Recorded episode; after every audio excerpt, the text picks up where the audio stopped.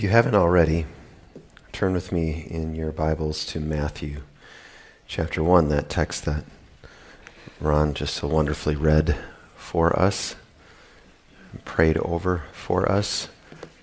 Matthew chapter 1, verses 18 to 25. During a Christmas season not so long ago, I decided to go to the parking lot of a major retailer. I won't say which one, but it was a big blue building with a yellow star. You know, it's kind of Christmassy that way. Jonathan may be able to help you out. My objective was to conduct an unscientific survey of what people thought about the man known as Jesus. I intended to stand outside the front doors as long as I didn't get kicked off the property and approach people as they came in and out, and to simply ask, Do you have one minute for three questions?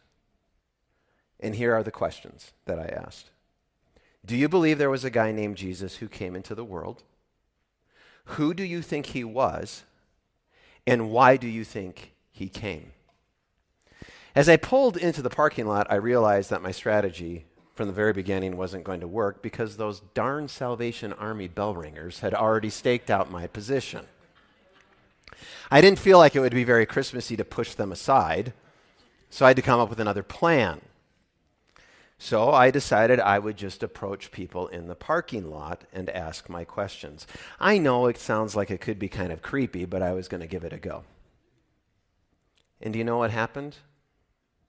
Most people even though they said that they believed that there probably, probably was a guy named Jesus who came into the world, most people had no idea who he was or why he came. Think about that for a minute. No idea. And I, find my, I found myself at the end of that time in that parking lot reflecting on the words of Jesus The fields are white for harvest. I was given the grace to see a Walmart parking lot through Jesus' eyes. And while, in one sense, it made me sad, it made me really sad that so many people could not answer who Jesus was and why he came. It also made me really excited about the opportunity that we have to simply answer those two questions. It's that simple we can tell people who he is and why he came, and in that way, help them move one step closer to Jesus. I'm going to share more about my Walmart experience as we go this morning, but first, I need to confess something to you. I did not come up with those questions on my own. They were inspired by another dude, also named Matthew, a Jew a former tax collector for the Roman government, a man who'd had his life turned upside down in an interaction with Jesus in his tax booth. These questions are what he is concerned with answering in the biography that he wrote about Jesus the Messiah. A biography that begins with what we now think of as the Christmas story, which you heard Ron read moments ago. So, we are going to explore this morning these questions. To explore, who Jesus is and why he came. The first person I met in the Walmart parking lot was an older gentleman. He was just pulling his cart up next to his truck, you know, getting ready to unload everything that he had purchased in the store. So I approached him. I introduced myself with my name. I asked his name. And then I gave my question Do you have one minute for three questions? Yeah, sure, I suppose. Do you believe there was a guy named Jesus who came into this world? Man, I'm not really sure.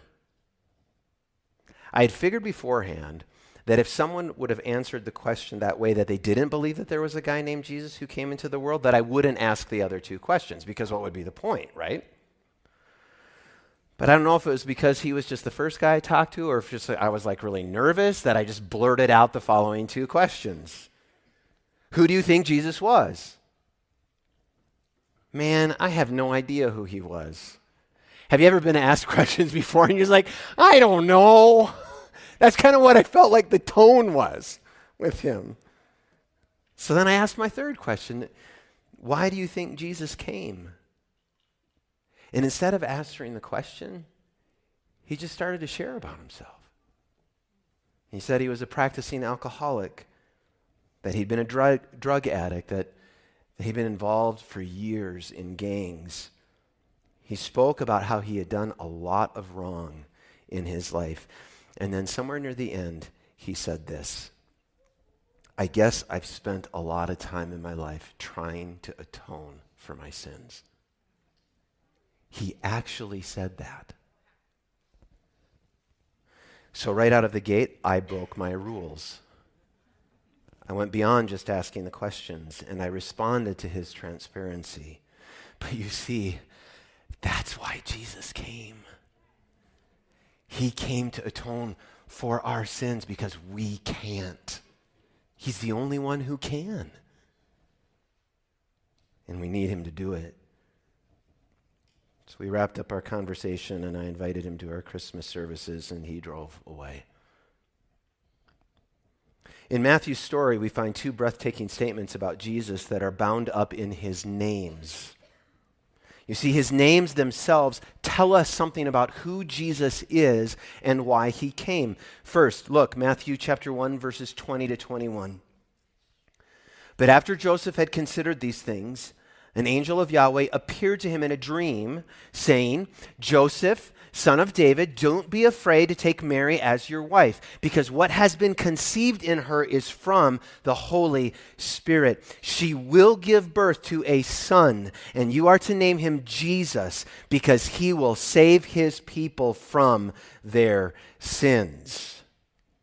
So, right out of the gate, one of the names that the angel provides to Joseph for his son is Jesus. In the Greek, Iesous, which in fact is a Greek transliteration for the Hebrew name Yeshua or Joshua, which means Yahweh saves. And the angel doesn't leave any doubt to Joseph as to why this name is going to be applied to his son. He's going to tell Joseph the particular kind of saving that is going to be bound up in his son named Jesus. Namely, he is going to save his people from their sins. And family, because of our recent time in Romans, we understand in a fresh way this problem of sin in this world. As we've watched Paul build an argument over the last few weeks that apart from Jesus, we are, all of us, without excuse. It's why Paul will elaborate in Romans 5. Just as sin entered the world through one man and death through sin, in, in, in this way, death spread to all people because all sinned. And we may be tempted to think that people don't know this, that they don't know that they're sinning because we don't use that word all that much in the world anymore, do we? No, we don't. We make mistakes. We, we mess up. We, we don't sin. It's kind of archaic. But that older man in the parking lot knew that word and he used it. I guess I've spent a lot of time trying to atone for my sins. The next person I spoke with was a younger woman. And I asked her my questions, getting fairly, fairly quickly to my last question Why do you think Jesus came into the world? To which she replied, I think he probably came into the world because we are all really horrible people. I mean, I'm a really horrible person and we all just need some saving from ourselves. She said that. Let that sink in for a moment. She believed that there was a guy named Jesus. She had said so.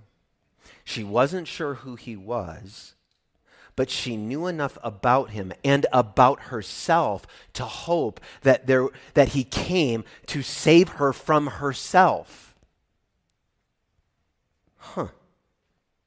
And the glorious news of Christmas is that Jesus looked down at the world before Joseph and Mary had yet been created by him. A world filled with people, really horrible people because of their sinning and hurting themselves and each other. He looked down and he saw people just like we see every single day in Walmart parking lots and Safeway parking lots and at the coffee shop who need saving from themselves. And Jesus said, I'll do it. I will become just like them. I will take on flesh and blood. I will be conceived in a womb by the Holy Spirit. I will pass through a birth canal and enter into the world, a broken, sin heavy world that they inhabit. I will be wrapped in a blanket. I will wear a diaper. I will go through the process of growing and living and eating and sleeping. I will learn Hebrew so that I can read the scriptures. I will learn carpentry so that I can work with my dad. I will get sick, endure fevers, vomit, and have diarrhea. I will be baptized and enter ministry and make disciples and put up with them and train them I will proclaim and preach. I will know poverty, betrayal, and suffering. I will become vulnerable. I will become killable. All so that I can save them from themselves. And if Jesus were in that parking lot with that older gentleman, you know what I think he'd say? I came to atone for your sin. And he would lovingly say to that younger woman, Yes, you are horrible. You are so right, my child. You cannot save yourself, but I would. I would save you. I would rescue you. I would make you my sister. I would give you a new family and a new life, both eternal and forevermore. I would make all the sad things in part right now and in full one day. I would make all the sad things in your life come untrue. Family, this is what the incarnation, this is what Christmas is all about. This is why he came. the writer of Hebrews says it this way Now, since the children have flesh and blood in common, we all we have all, all of us, flesh and blood. Jesus also shared in these. Okay, you have to stop when you're reading your Bible at times, at phrases. When there's a punctuation mark, just think of it as a pause and soak that in. Jesus shared in my flesh and blood. Thank you, Jesus. So that why did he do that? So that through his death he might destroy. He might destroy the one holding the power of death, that is the devil, and free everyone who has been held slavery all of their lives by fear, by the fear of death. Therefore, he had to be like his brothers and sisters in every way so that he could become a merciful and faithful high priest in matters pertaining to God, so that he might make atonement. Walmart old man. For the sins of the people. Merry Christmas. Jesus shared in our humanity so that by his death he might destroy death and free those who all their lives were held in slavery by their fear of death, so we don't have to be afraid of death. Do you see?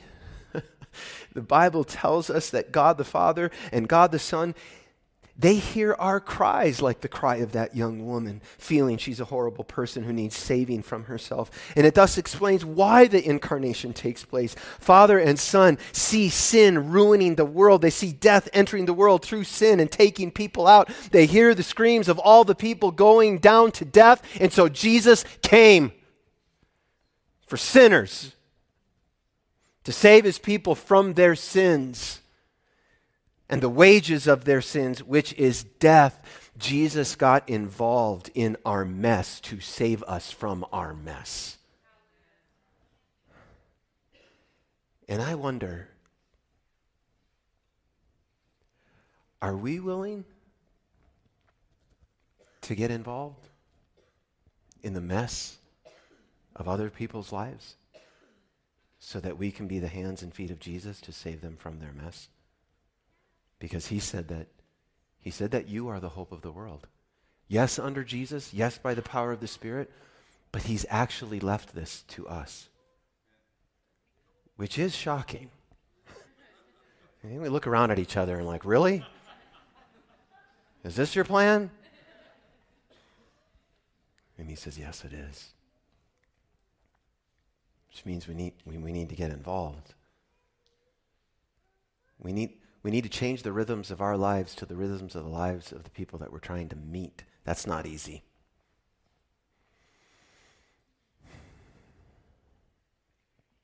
I made my way a couple of rows, a couple of rows over in the parking lot to two young girls exiting their car and heading towards the entrance, and I asked my questions. Just one of them was willing to respond fairly rapid fire. Do you believe there was a guy named Jesus who came into the world? Yeah, I believe he was a guy who probably came into the world. Who do you think he was? I don't know. Maybe just a nice guy? Why do you think he came? I don't know. Maybe to just make the world a little bit of a better place? And then she caught me off guard. She looked at me and said, How would you answer the questions? I said, That's not the way this works. Actually, what I said was, Well, really? Because I said I'd only take a minute of your time, and I'm a preacher, and when you ask me questions, things get long. I'm genetically predisposed to not be able to answer questions with short answers. She said, Yeah, really. How would you answer the questions? So I said, Well, I, I do believe that there was a guy named Jesus who entered into the world. And I believe that he was actually God. In this really hard way to understand, he was, he was not just part God, he was fully God and fully human. And he came for many reasons, but the Bible gives us two of the most, most important reasons in saying that Jesus came to save people from sin and he came to be with us. He came to help us. He came so that we don't have to do this life on our own, that with all of his power, he's right alongside us to do it with us. And then I asked, as long as we were really going now, have you ever seen Lord of the Rings? Was a question that was not on my list, but since we were breaking all of the rules, I decided to add it. No, she said. So, but, but you've, but y'all have heard of the movies, right? Yes. Okay, so there's, there's this part in the Lord of the Rings, and, and there's these little hairy guys named hobbits. And one of these hobbits is talking to the other hobbit, and he says to him, all the sad things are going to come untrue. And part of the reason that Jesus came is so that we could believe in him because one day he said he's coming back again. I wasn't moving around like this preaching in the parking lot. But one day he's coming back again and he is going to make all the sad things come untrue. And do you know what she did? She looked at me with this face of just like surprise and said, Wow, that sounds really great. I kind of wish that he would come back right now. And I said, Yeah, me too.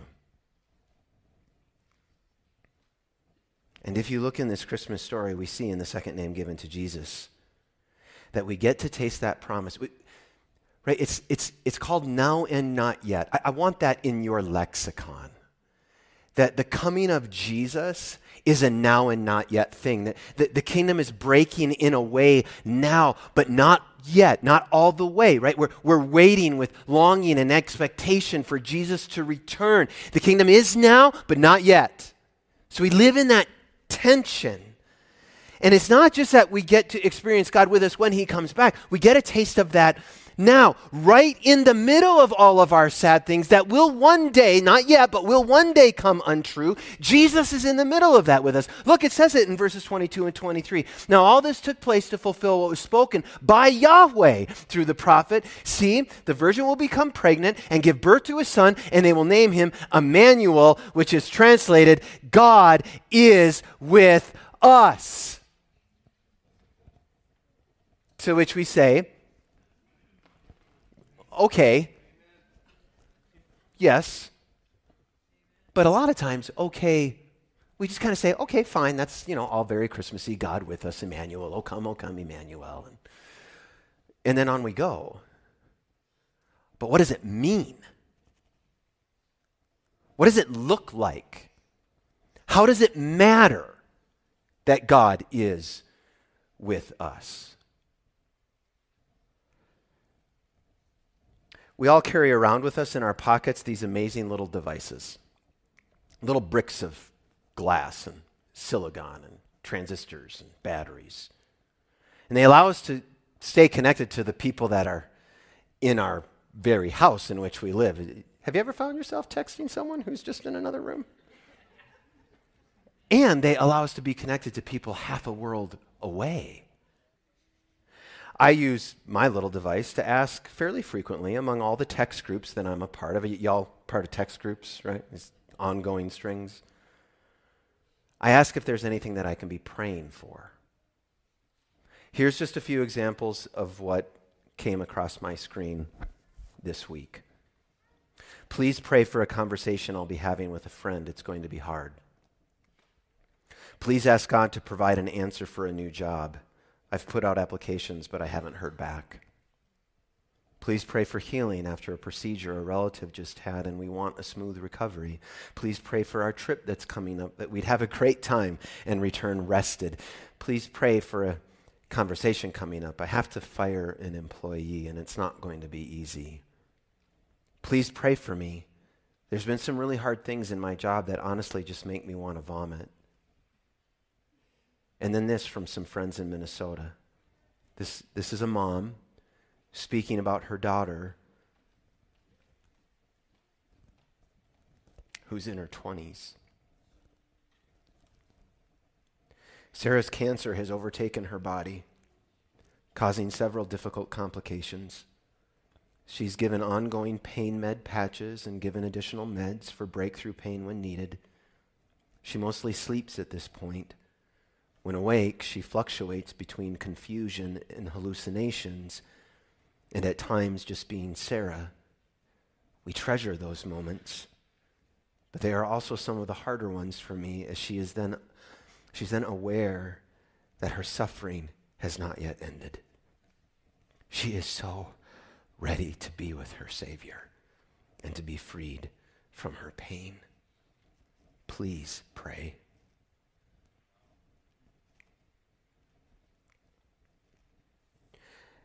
Add to these requests all the ones that we received this last week as a staff team and discussed and prayed over at our meeting. Add to those requests the people that I've just talked to this week. Add to that what I see in my neighborhood, what I see in our city, what I see in the news, in the wide and complex issues surrounding us in our country and around the world. And very quickly, you see that we are surrounded by and swimming in a veritable avalanche of suffering and need, all of which at times can make us feel overwhelmed and could cast us into despondency.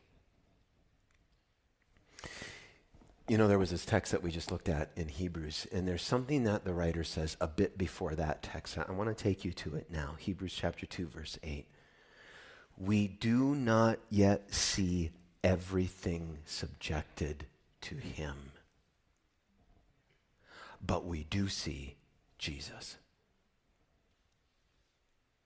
Okay, can we just all be honest about the fact that that's hard? That Jesus came and he started to fix things, but they are not yet fixed all the way? And the Bible recognizes and warns us about that. Namely, that it's hard when all things aren't yet subjected to Him. Because it's in the places where the things aren't subjected to Jesus, that's where all the suffering comes from. Ray Ortlund says of it suffering is bewildering. In it, we lose our bearings and we lose our way, the sufferings of this present time. And that's so true, isn't it? When, when we are weighed down by a world that is marked by sad things, a world not yet fully in subjection to Jesus, it can get really picking hard. So, what do we do when that happens?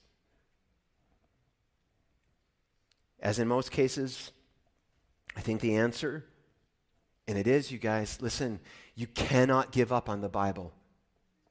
You cannot give up on the Bible. Every answer I've ever needed as a husband and father and brother and son and pastor is found in the Bible by the power of the Spirit. You've got to get yourself in the Bible and soak in the Bible when these things happen. And if at all possible, to do that with other people. Because often when we've lost our bearings and lost our way, when we are being tossed out there on the waves of life, and it feels like, it feels like God is not with us, sometimes so strongly it feels that way that we think it's actually true. It is right then that we need someone on the shore with the rope, you know, you know those ropes with those little life preservers around them? To throw the life preserver of their faith and their trust and their belief so that we can grab onto it and they can bring us in back off of the waves onto the firm ground of faith and belief and hope in Jesus. And that little preserver that we throw out to each other is called the promises of God. We need people in our lives who will tell us, stop listening to your feelings. Because your feelings, while sometimes speak truth, often speak lies. I can't tell you how many times I need my wife to grab me by the scruff of the neck and say, Stop believing. That's a lie. That's a lie. We need to hear firmly from someone else currently believing, listen, friend, God is with us.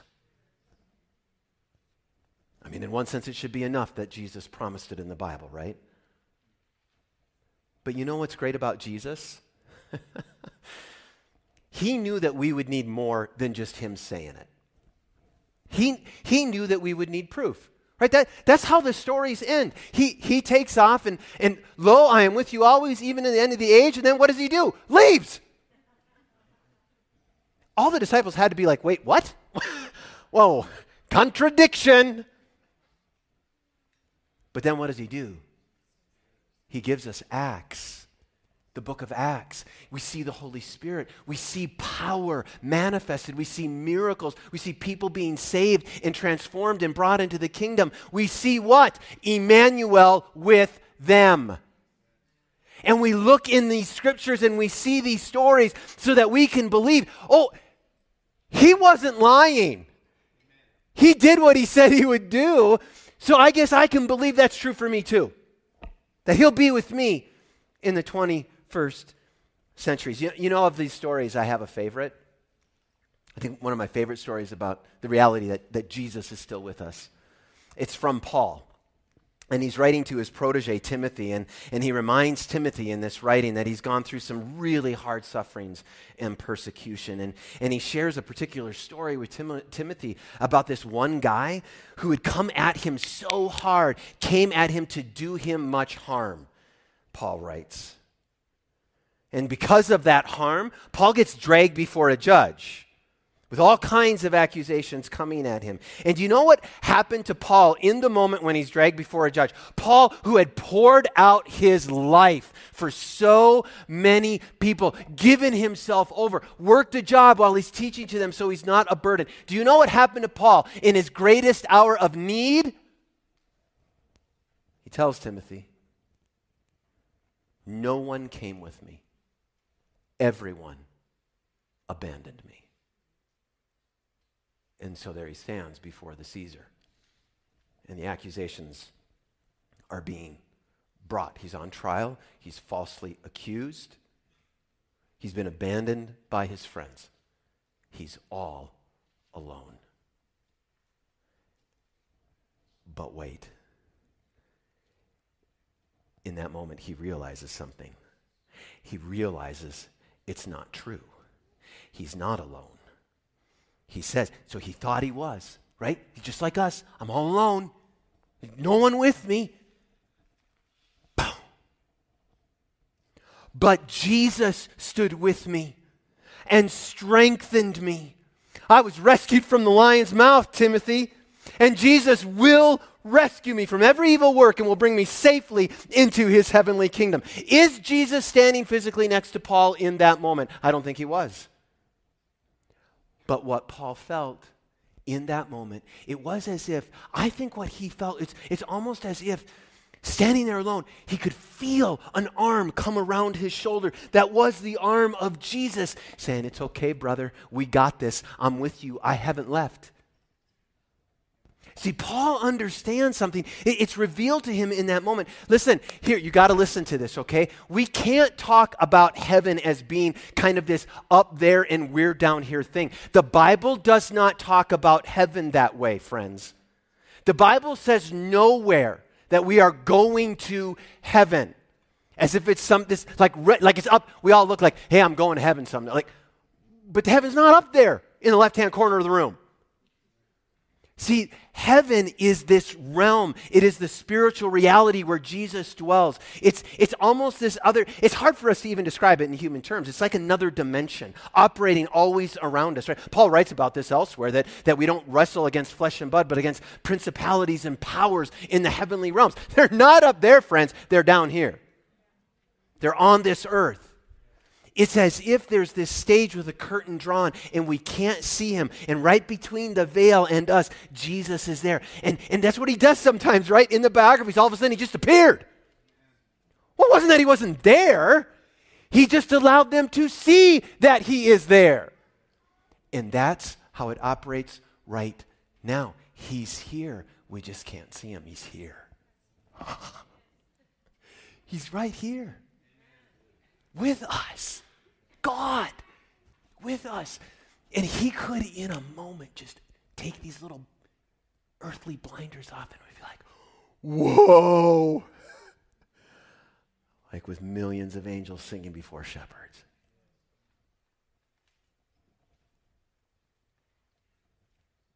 Paul has more to say about trusting God with us in our sufferings.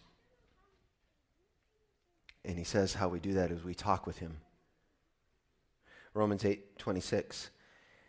The Spirit also helps us. See, He helps us to know that Jesus is with us, and He also helps us in our weakness because we do not know what to pray for as we should. But the Spirit Himself intercedes for us with inexpressible groanings. Now, here's something that I, I'd never seen before that a commentator pointed out for me. Weakness in this text is in the singular and not plural. The Spirit helps us in our, doesn't say weaknesses, He helps us in our weakness. In other words, weakness is not one experience alongside all of our other experiences. Weakness is the foundation or platform on which we have all of our experiences. We have never known for one nanosecond in this, light, in this life a moment of non weakness. it is fundamental to our humanity. Which means, okay, so what does that mean? What does that have to do with Christmas, Pastor Matthew? Let me tell you. It means that part of the astounding nature of the incarnation in the birth of God into this world, Emmanuel, God is with us, is that Jesus stepped into that fundamental weakness when he took on flesh. I love Jesus. I just love Jesus. I love that he was willing to step into a fundamental weakness. And you know what? It's probably why we find him praying so pick and much.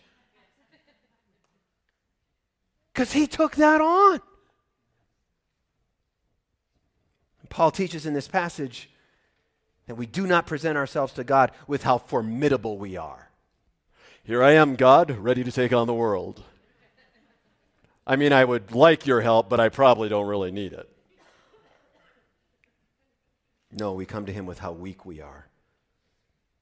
And do you know the comfort that we find in this passage? Is that God does not despise us in our weakness. Oh, friend, how often have we gone to God ashamed of our weakness? Here I am again. I know I need help again. And he's like, Yeah, you do. and I'm here just for that. Look at what the text says he does instead of despising us in our weakness. It says, He helps us in our weakness. The Spirit also helps us in our weakness. And God does this not only in the weakness of our praying, but when our weakness is so great that it shuts down our praying. Have you ever been there? Maybe the shutdown comes because of marital discord or the warmth of a marital union that has turned cold or something in your work or vocation that is overwhelming. Or maybe it's the weight of something with a child, bad decisions that they have made, a drifting or disconnectedness from God, some weight that they carry that we feel with them. I mean, can't every parent in this room say that we are only as happy as our saddest kid? It's true.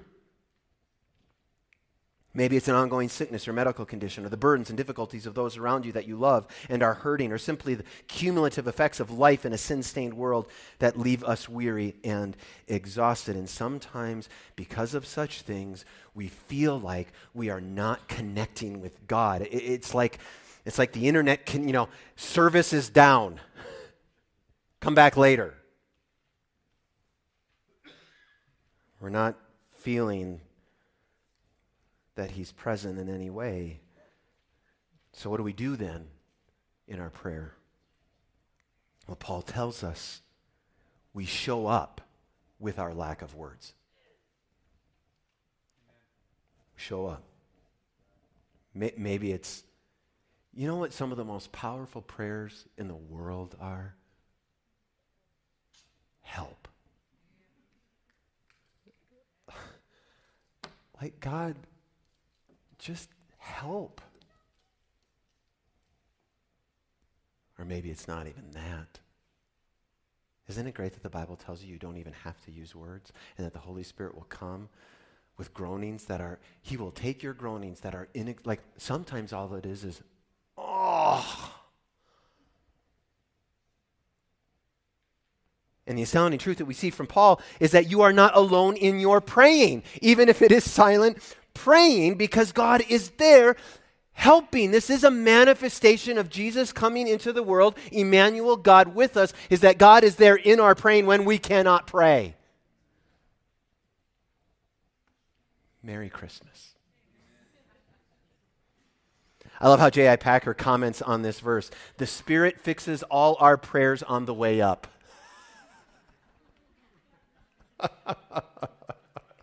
that is your reality, disciple of Jesus. Do you always have Jesus with you and the Holy Spirit with you, fixing all of your prayers on the way up? You know what's amazing? We, we say around here, we want to help people grow one step closer to Jesus. You know what I discovered looking at this text for the first time today? Jesus is always taking one step closer to us. Hallelujah. For he is Emmanuel, God with us in all of our weakness and because of our weakness. Friends, weakness, our weakness is not an obstacle to God, but a pathway. It is a pathway. Worship team, would you come up? I learned a lot in a parking lot.